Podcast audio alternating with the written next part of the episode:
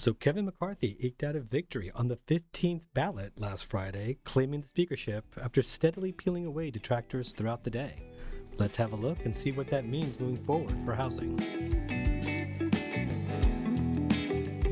Welcome to the Daily Drill, everyone. Your quick peek into the housing news of the day. I'm Paul Lopez, Senior Vice President at the National Association of Home Builders, and today is Monday, January 9th. Now, Speaker McCarthy claimed the House's top gavel after the Never Kevin clan of Biggs, Boebert, Crane, Gaetz, Good, and Rosendale flipped from no to present over the course of the two late night ballots. But McCarthy's four day marathon underscores the challenges he will face in guiding the GOP's narrow House majority through the rest of the Congress. To secure the votes, he made a series of concessions to conservatives that significantly empower his right flank. What lies ahead for the House? I have NAHB Chief Lobbyist Jim Tobin here to explain what we can expect now. Now that we're organized in the House, I'm optimistic that we will see uh, some progress. And once the committees are organized, and we'll we'll uh, we'll, we'll hit the ground running here over the next uh, week or two, uh, and, and, with our our priorities.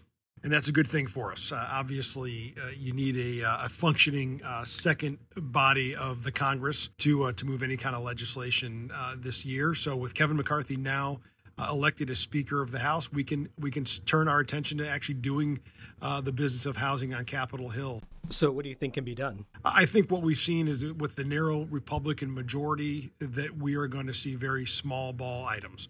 Uh, that we're not going to see the big pieces of legislation that the Democrats passed over the last couple of years and instead we're going to have to focus on where we can reach bipartisan support and certainly enough support uh, just from the Republican conference itself. So, uh, you know, we'll be looking for opportunities uh, to uh, pass reviews of, uh, of federal regulations that the Biden administration is putting out. Most notably, I think we'll see some action uh, on on review of the new Waters of the U.S. regulation that just came out a couple of weeks ago.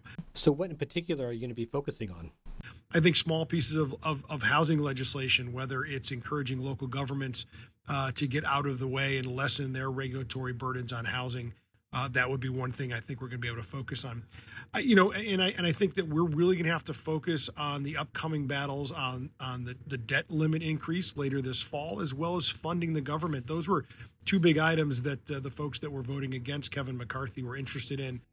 Thanks, Jim. We appreciate it. Well, that's it for today, folks. I'll be back again tomorrow. If you're enjoying this podcast, please be sure to subscribe. I'm Paul Lopez. Thanks for listening.